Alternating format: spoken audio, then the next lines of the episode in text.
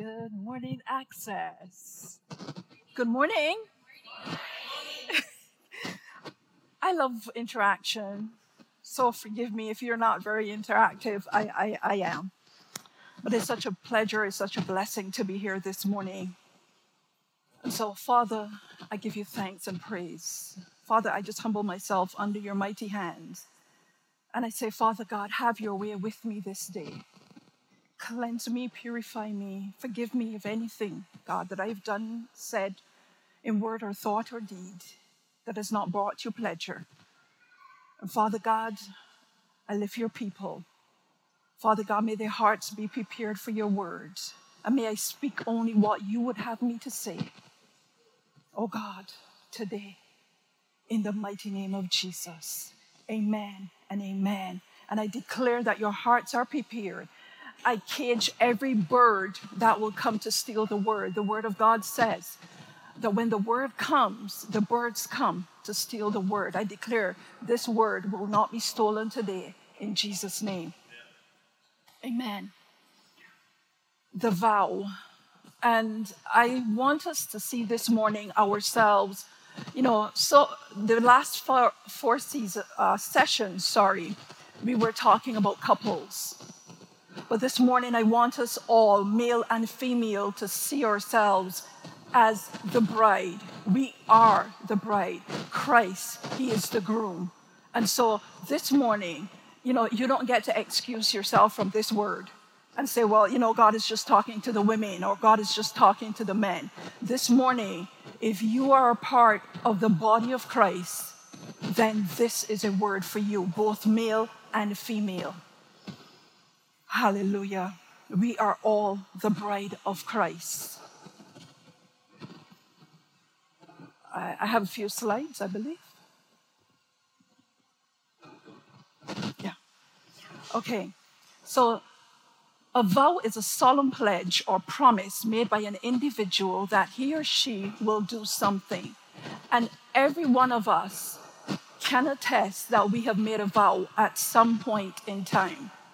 This morning we, we heard Amy uh, lead us in the song of day and night, night and day. You know, let incense arise. Our, there is an incense in our vow because there is an incense in our obedience. And if you've made a vow, we ought to be obedient to that vow.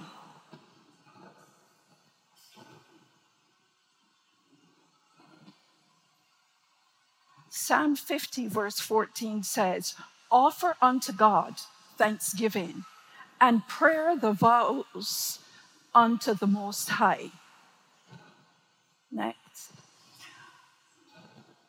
These are three uh, things the Lord laid on my heart in terms of when we make a vow.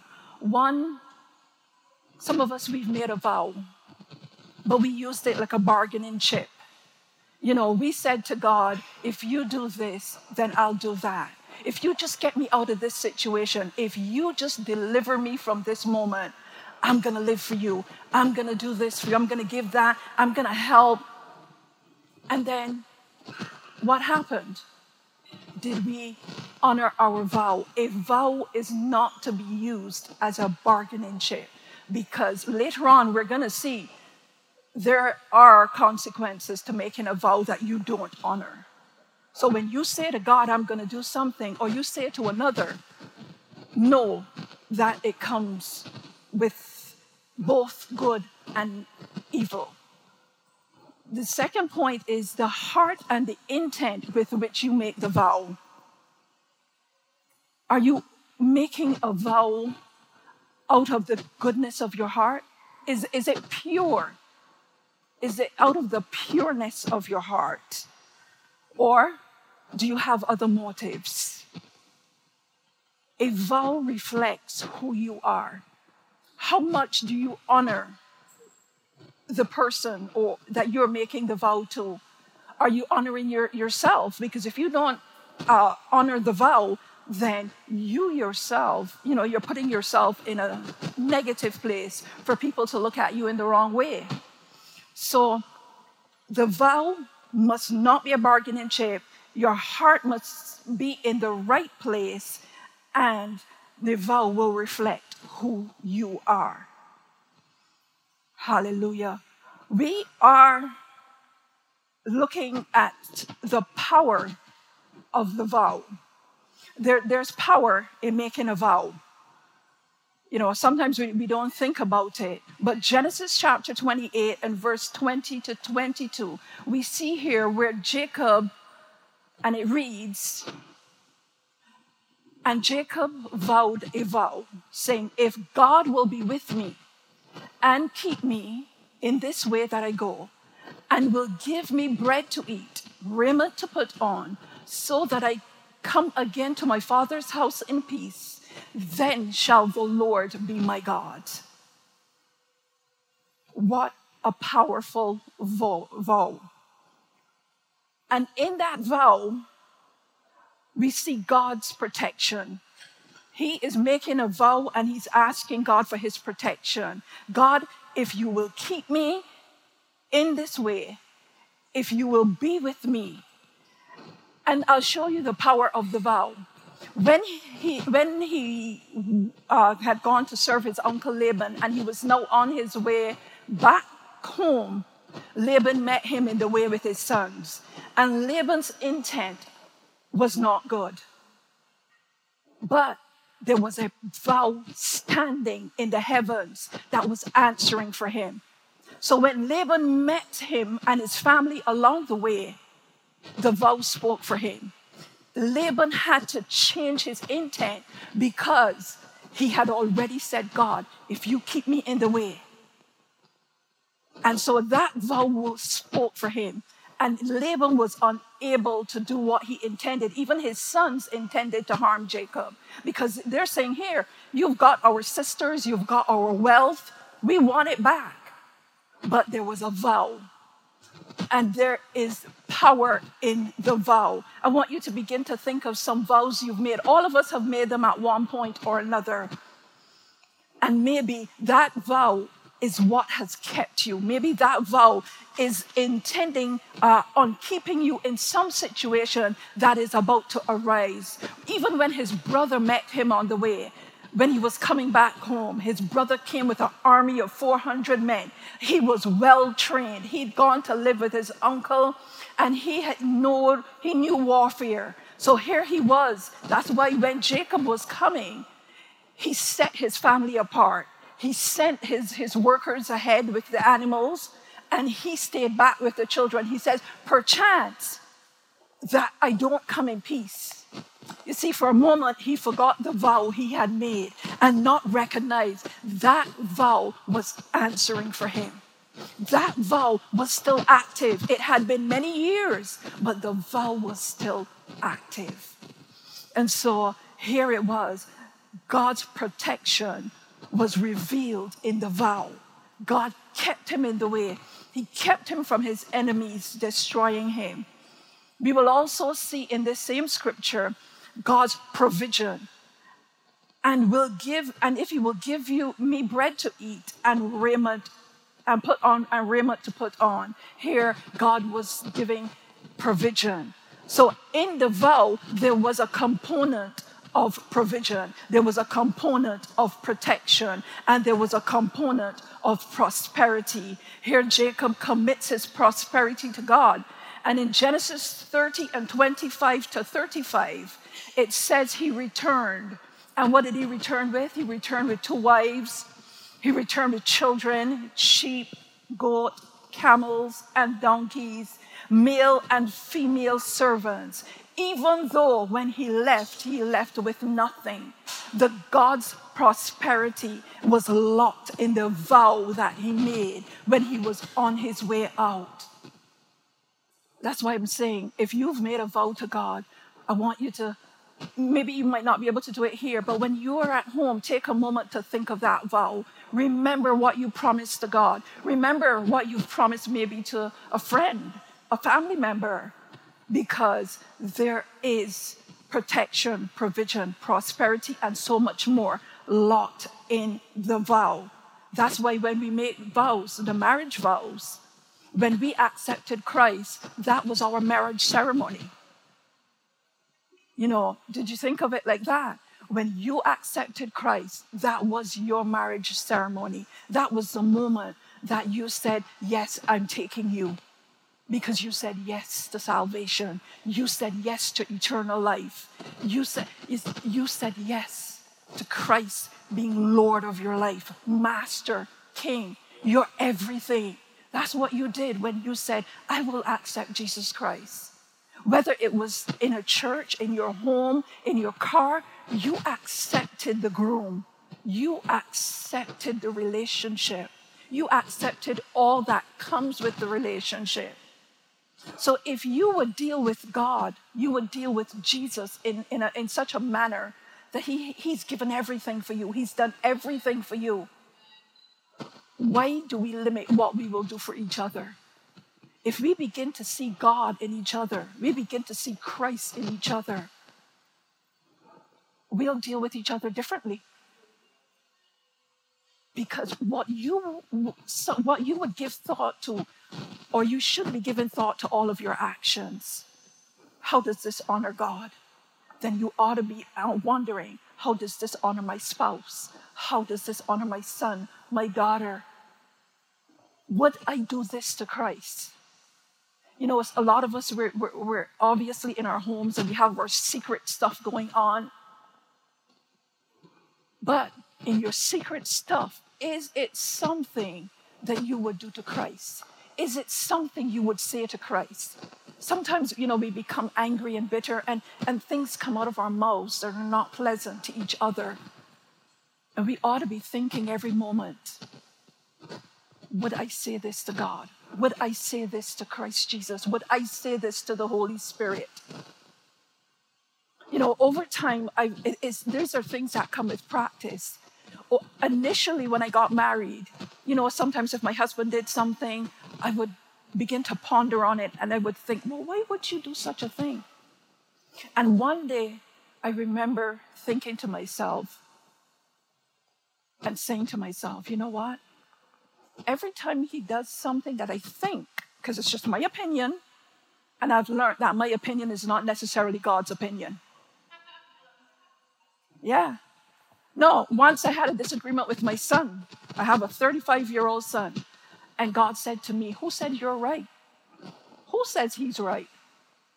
There's only my right. And it's not always according to what you think. So let me burst your bubbles. Because many of you think it's what I think and what I feel. And the world is perpetuating that nonsense. And that's why, as believers, we cannot succumb to this nonsense of the world. Because there's only one right, and that's God's right. And so I purposed in my heart whenever the enemy brings, or I decide, because sometimes we blame the, blame the enemy for things that are not him. But whenever I decide to think of something he's done negatively, I'm going to reverse this. I'm going to think of something he's done good. And I've practiced that for the last 10 years. So if something happens, I don't think on it.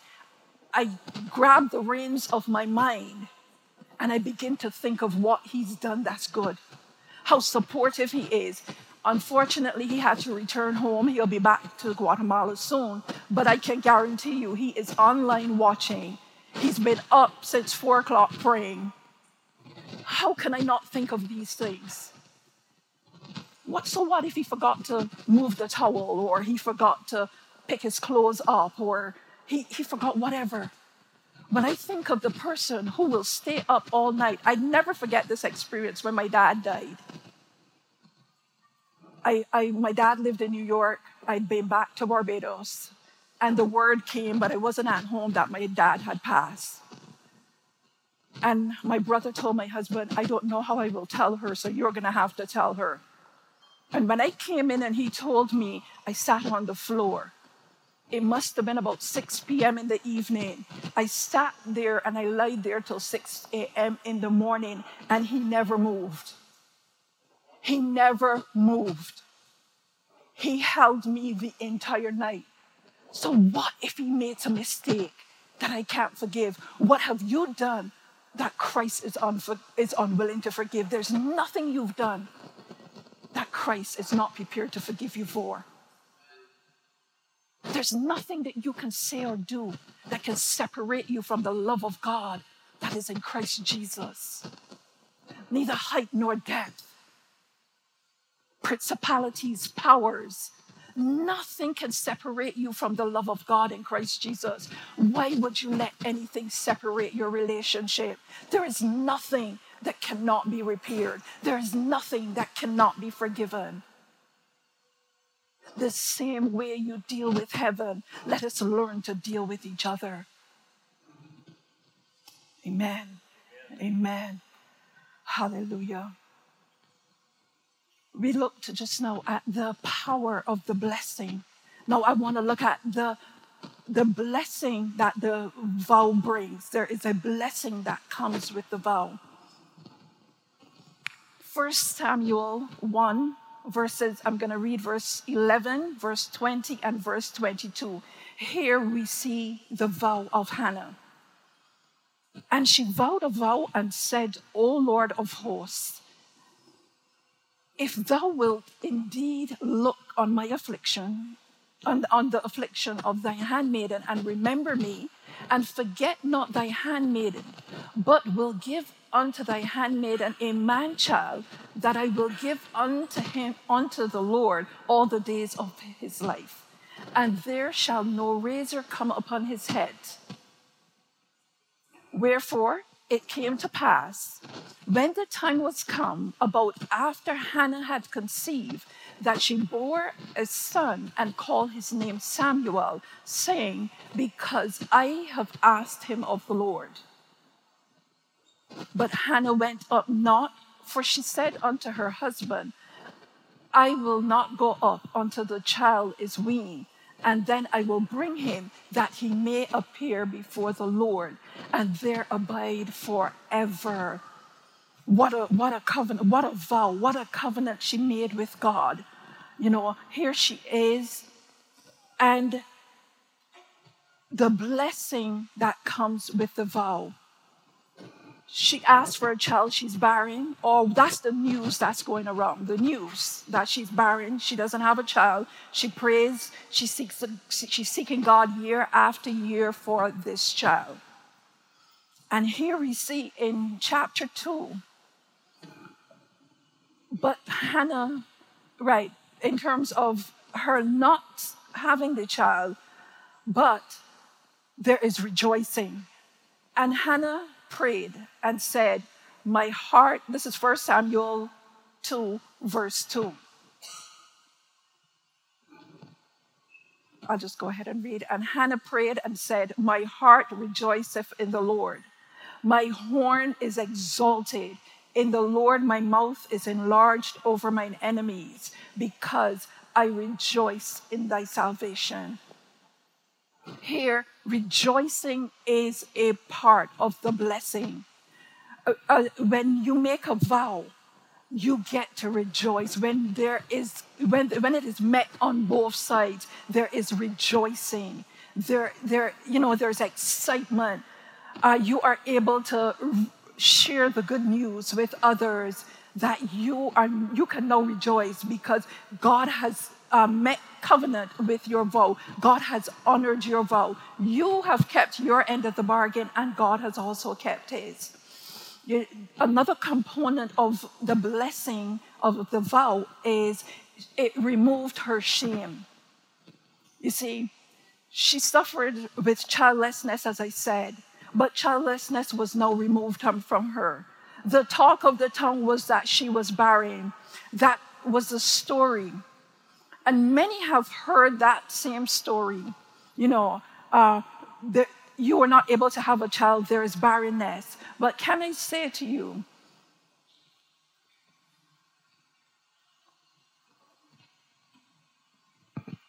sorry, just mic check. Yes. Uh, the blessing of the vow removes the shame. And so here it is that she was ashamed. You know, she had no children. And so we know in every culture that's a big, big thing of not having children. But God removed her shame. There was restoration for, uh, locked up in the vow. And that restoration didn't only come to Hannah, but it came to all Israel. It was a time and a season. Let me set the atmosphere. There was a time and a season, there was no prophetic word from the Lord. Without prophetic insight, if people run wild, that's, that's Proverbs. You know, you have you, there, there's a measure of the prophetic word that you need to have in your life and that a nation needs to have. And so here it was. Uh, there was no prophetic word in Israel. And God had a plan to restore. You see, when there's restoration, uh, God had a greater, a greater idea than Hannah. Hannah only wanted to fulfill her flesh. She just wanted a, a child to take away her shame. She wanted a child to take away, uh, you know, the gossip. She wanted a child to impress, but God had a greater plan. You know, I always say there is no barrenness. It is that the, the appointed moment for that womb has not come as yet. The womb has a moment. You know, we think that having children are random. They're not. Even when they're out of wedlock, there's specific purpose to it. You know, when Hannah got beyond herself and her vow was able to connect to God's prophetic plan, then she was she had a child. Because this is just my my take on it. If you're barren you're barren. You're you're absolutely there's no way you're unable to you're you're able to have a child. But some wombs god is just waiting for the appointed time. Where are you in your timeline? And it's not just a natural child. God is calling many of you to give birth to spiritual things. God is, give, is calling you to give birth to spiritual children, spiritual, to ministries, to, to different works in the earth. But are you allowing God to prepare your womb, or have you become disheartened? Have you become frustrated? Have you become uh, unbelieving in what God intends to do? I want to encourage you this morning wait on the Lord, connect to that to that vow, connect to that promise, connect to that covenant, and stay, remain steadfast. When the appointed time comes, you will be able to give birth.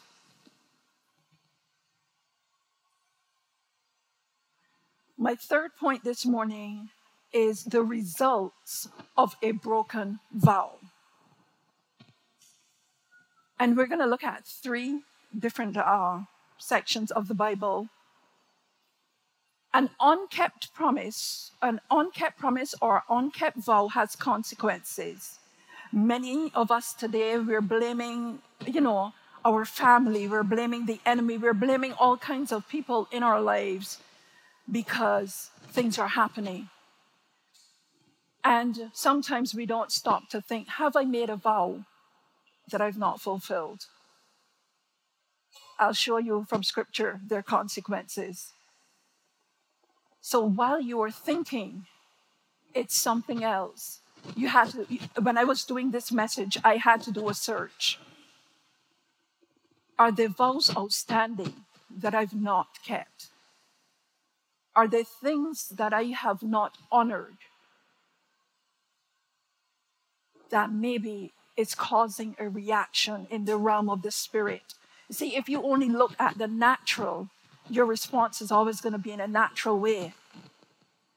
As it's not by might, it's not by power. It's not only flesh and blood, but we have to recognize whether you want to or not, there is a spiritual realm. And before it happens in the natural, it is in the spirit.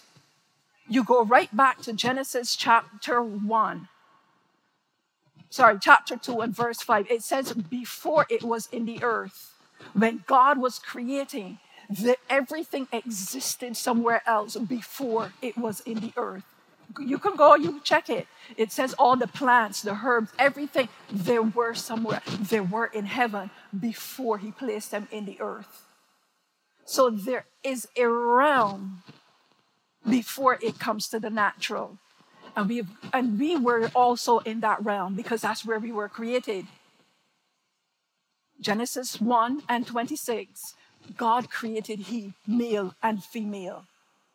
Then he formed and made us in the earth. But before that, we were in eternity with God. And then he just brought us into the natural, he brought us into time. And so, you, like I said, we've got to begin to understand that we have to move beyond the natural to deal with some matters. Judges 11 and verse 30 and 31. When you make a careless vow,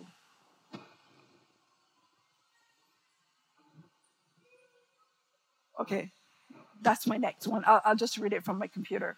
Judges 11, verse 30 and 31 says, And Jephthah vowed a vow unto the Lord and said, If thou shalt without fail deliver the children of Ammon into my hand, then it shall be that whatsoever cometh forth out of the doors of my house to meet me, when I return in peace from the children of Ammon, shall surely be the Lord's, and I will offer it up for a burnt offering. And we can go a little further down. And Jephthah, and this is verse uh, 34, and Jephthah came home. Uh, he came to his house, and basically, his daughter was the first thing to meet him. When you make a careless vow, even generations can be impacted. Your bloodline can be cut off. So here, Jephthah is one of the judges of Israel. He's gone out to war. And in the midst of the, the battle, he says, God, if you will give me victory, I'm going to offer a sacrifice. Do you know? He, he, he didn't know what will meet him. And that's why I call it a careless vow. It was a vow he made that would, wasn't only pertaining to himself, but it would impact someone else. When you make a vow, you have to be very careful because it's going to impact others. When you make a vow and you get married, whatever happens in your marriage, it's going to uh, impact your children, it's going to impact your grandchildren, it's going to impact for generations. It's going to affect your bloodline, what you do. You know, sometimes we say, well, I can do whatever I want to do. No, you can't because your children, your grandchildren are watching. I, I, remember this. My granddaughter, she maybe was about four or five years old. We just went on a day out, and the rain began to, to fall. And she said, Grandma, tell the rain to stop falling. I said, No, let's tell the rain to stop falling. And we looked to the heavens we pointed and we commanded the clouds to shut up and they did. And can I tell you that when she went home, every time for the next month or more, the rain would fall. She would step out onto the patio, look to the heavens, and command the rain to cease. And even her mom said to me, We need some rain. You got to tell her to stop praying because it would stop every time. And out of that, she developed the mentality that whenever I call on God, God answers. And so my husband burnt his hand one day, and she was at our house, and she ran over and she said, Grandma, Grandma, come quickly. I prayed, and Grandpa is still in pain. And I said, Okay, but sometimes it just takes time. She says, No, Grandma, join your faith to my faith it impacts. You can't think what you're doing is not impacting your family, your friends, your neighbors, your workplace. It impacts. So you have to be very mindful. God always has to be on your heart. God always has to be on your mind. The reason why sometimes our minds are stressed so much is because we allow it to be preoccupied with other things other than God. I don't, I, I, I, I, I practice not allowing my mind to think on too many things or, or on things too much. Because if I am not uh, praying, I'm, I'm rehearsing the scriptures in my mind. I'm doing something that's related to heaven because I want to keep my spirit in check. Otherwise, I'm going to worry about the things. I'm going to worry about the bill. I'm going to worry about my children. Oh, I don't think they're serving God how I want them to serve God. I'm going to be thinking, oh, my neighbor this. I'm going to be thinking all kinds of things. But see, if I'm thinking on the word of God, if I am focusing on prayer, I don't have the time to think on these things. I'm thinking on whatsoever is true, whatsoever is just, and whatsoever is lovely. I'm thinking on these things. And so my spirit is always in a particular kind of place. So when I enter a place and my spirit feels, uh, I do a self check or a place check. Because your spirit will tell you what's going on. So we must be careful when we make a careless vow. We should not offer to God things that don't bring him pleasure. Whether Jephthah sacrificed his daughter or not, and that's debatable, God was, would never be interested in that sacrifice. So let's be very mindful what we vow. Judges 13 and verse 5.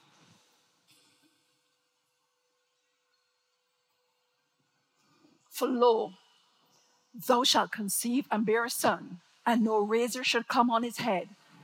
For the child shall be a Nazarite unto God from the womb, and he shall be to deliver Israel out of the hands of the Philistines. And here we're talking about Samson. Samson's life is the result of a broken vow. There is a vow that was made. The angel came and told his mother, give her the instructions. But here it was Samson broke the protocol of the vow. Samson released the secret of his power. And what did it cause? It caused his arrest, his imprisonment, his eyes to be put out, for him to be made fun of. It all happened because of the result of a broken vow. We have to be so mindful Sometimes God has said something to us. And we have to be very careful who we repeat that something to. We have to, because sometimes you don't know their intent. Be very sh- careful and be sure who you're going to share your information with. Their results. And they're not always positive. But I want to encourage you to surround yourself with positive people so when you do share, it's somebody who's going to say, Oh, Pastor Fontaine, come, let's pray. You know, that's going to say, Steve, come, let me help you, let me get behind you. I'm going to call you every week. The Lord has told you to do such and such. I'm going to call you every week to make sure you're doing it.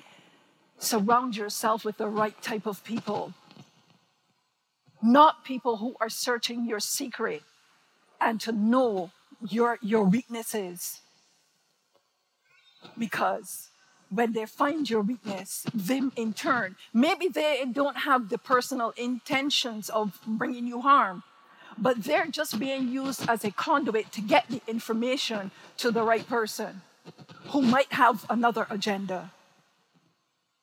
So be mindful who you tell your secrets to.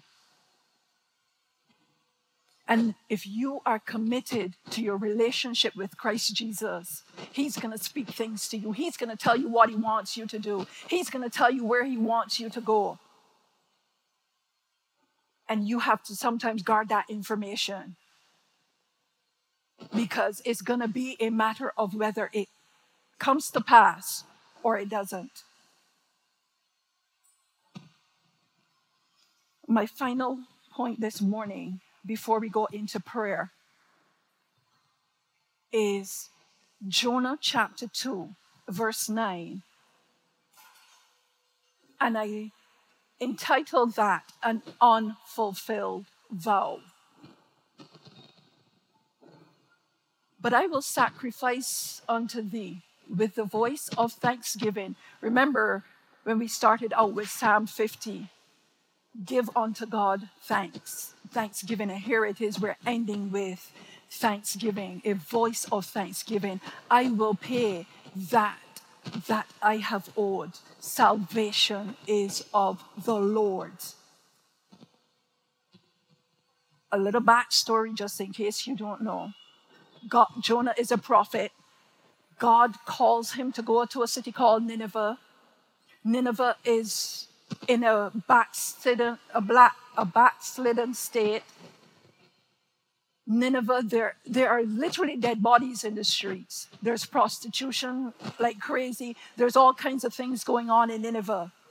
And God, the stench of the sin of Nineveh has risen so high in the nostrils of God.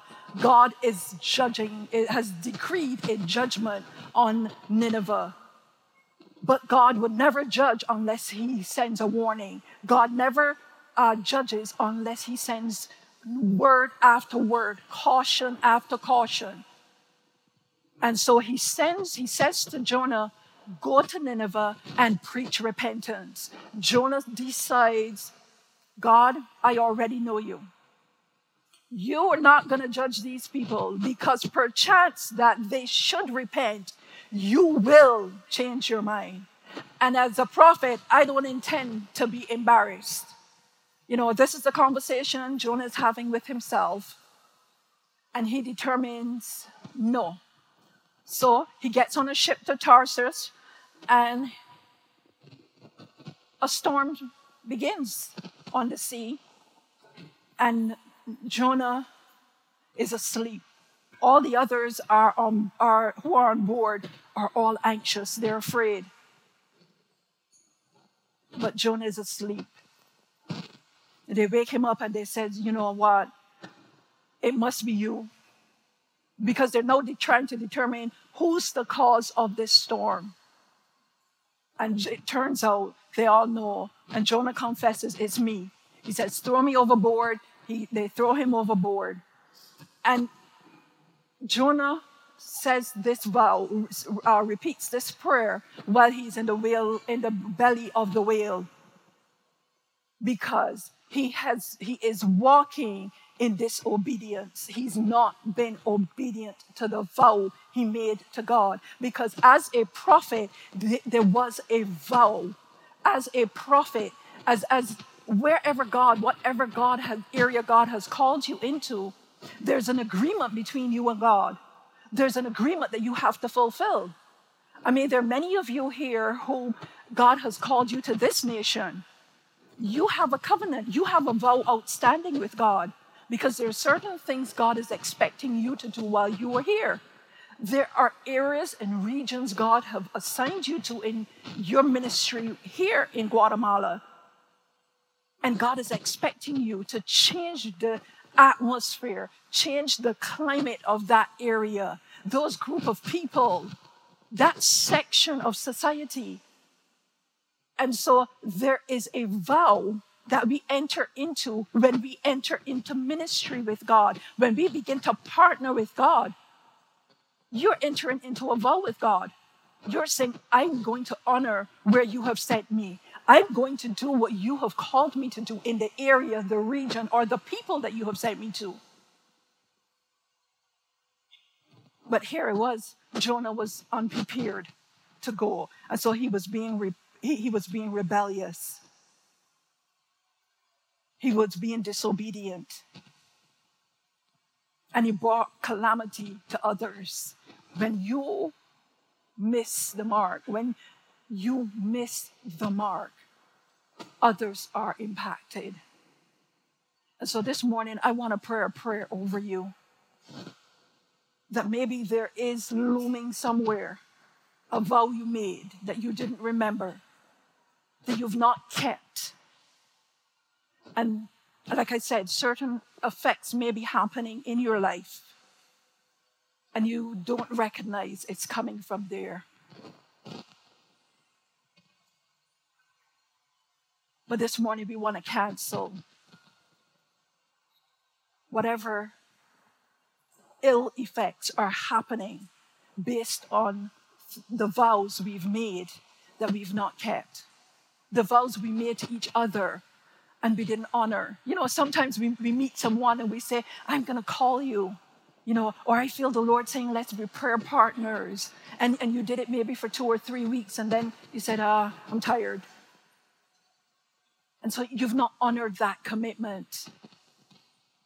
You know, you, maybe God said, I want you to bless somebody in some way, have them over for dinner, or maybe give them something financially, or whatever, whatever area it is.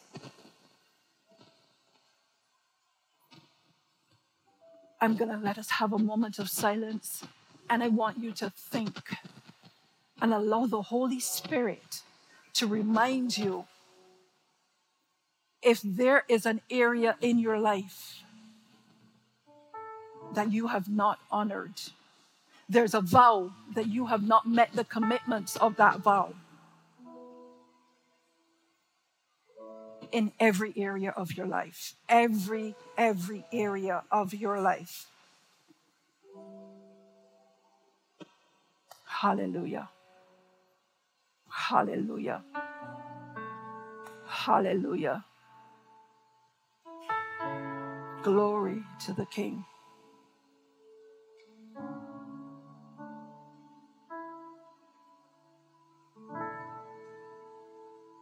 Father God, this morning we give you thanks for your word. Father God, we search the, dip, the depths of our hearts, our souls, and our minds this morning. And we say, Father and God, wherever we have not honored the vow, wherever we have not honored the covenant, we're asking you, mighty God, to forgive us. But Lord, if you will bring it to our memory, surely we will take that step back and meet and honor that commitment. Oh God, this morning we honor the commitment of marriage to you first and foremost. Jesus, our groom, Jesus, our Savior, our Lord, our Master, our King.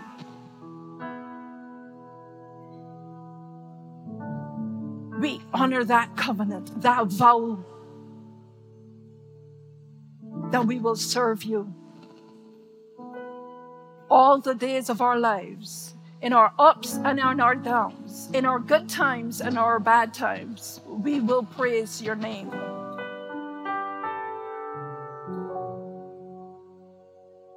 Father God, this morning, we look into our lives, we look into the book of our lives, look at the blessing that comes with the vow. We thank you. We rejoice over the great things that you have done for us, the great things you have provided for us, the great opportunities you have made possible to us. We look into the book of our lives this morning, oh God and we thank you for the power of the vow. We thank you that you are an honorable God. You have not left us, neither have you forsaken us, O God. We thank you that you are always true to your word, always, always true to your word, O God. You are always true. You are always, always true. Truth is in your bowels. Truth is in your belly. Truth is in your mouth to us, oh God. The truth of your promises, oh God. We stand sure upon this morning. We stand secure For you are the living God. You are the righteous one. Truth is who you are.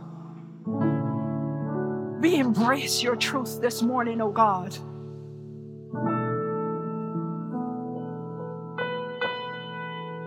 And we thank you. We thank you. Father God, this morning I lift this bride before you. Every person sitting here, they are part of your bride. They are your bride. They are, we are your wife, oh God.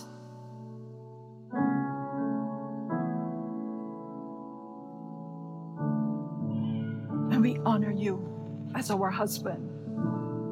We honor you, oh God. We thank you for you being present in us, with us, in our relationships.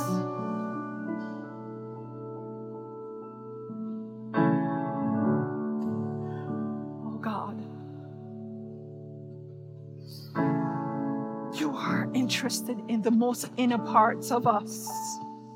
This morning, God, there's nothing you can hide. You or I, sitting here in access, can hide from God.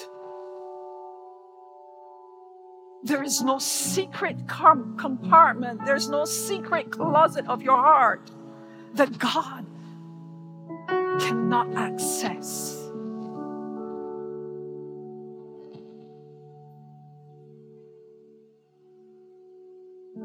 There's no secret. There is nothing you've said that you thought he might have forgotten. Or you hope that God has forgotten. Because how we deal with each other is how we deal with God. Don't fool yourself. You know, oftentimes we think, well, I, I, I, I'm, I'm great with God, but I'm not great with my wife or my children or my brother or my sister. No way. How we treat each other reflects how we treat God and what is the stage of our relationship.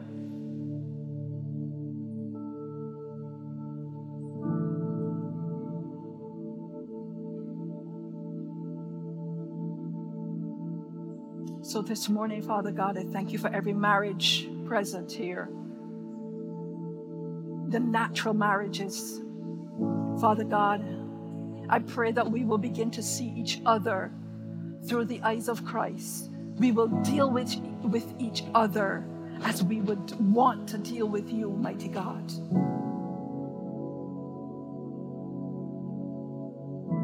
Father God, this morning I pray that we will come to a place of forgiveness to forgive one another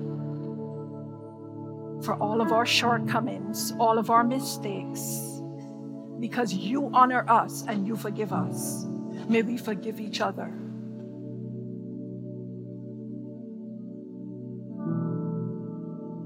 Father God, I declare the blessing of the Lord over your people, each and every one of you, wherever you are this morning, wherever life meets you today. I decree and I declare the blessing of the Lord that's rich, that does not add sorrow, is your portion. I decree and I declare today over your homes that there is peace, that there is prosperity. But your peace is not based on your prosperity, but there is that place of peace you each have. And collectively, as family, that we all have.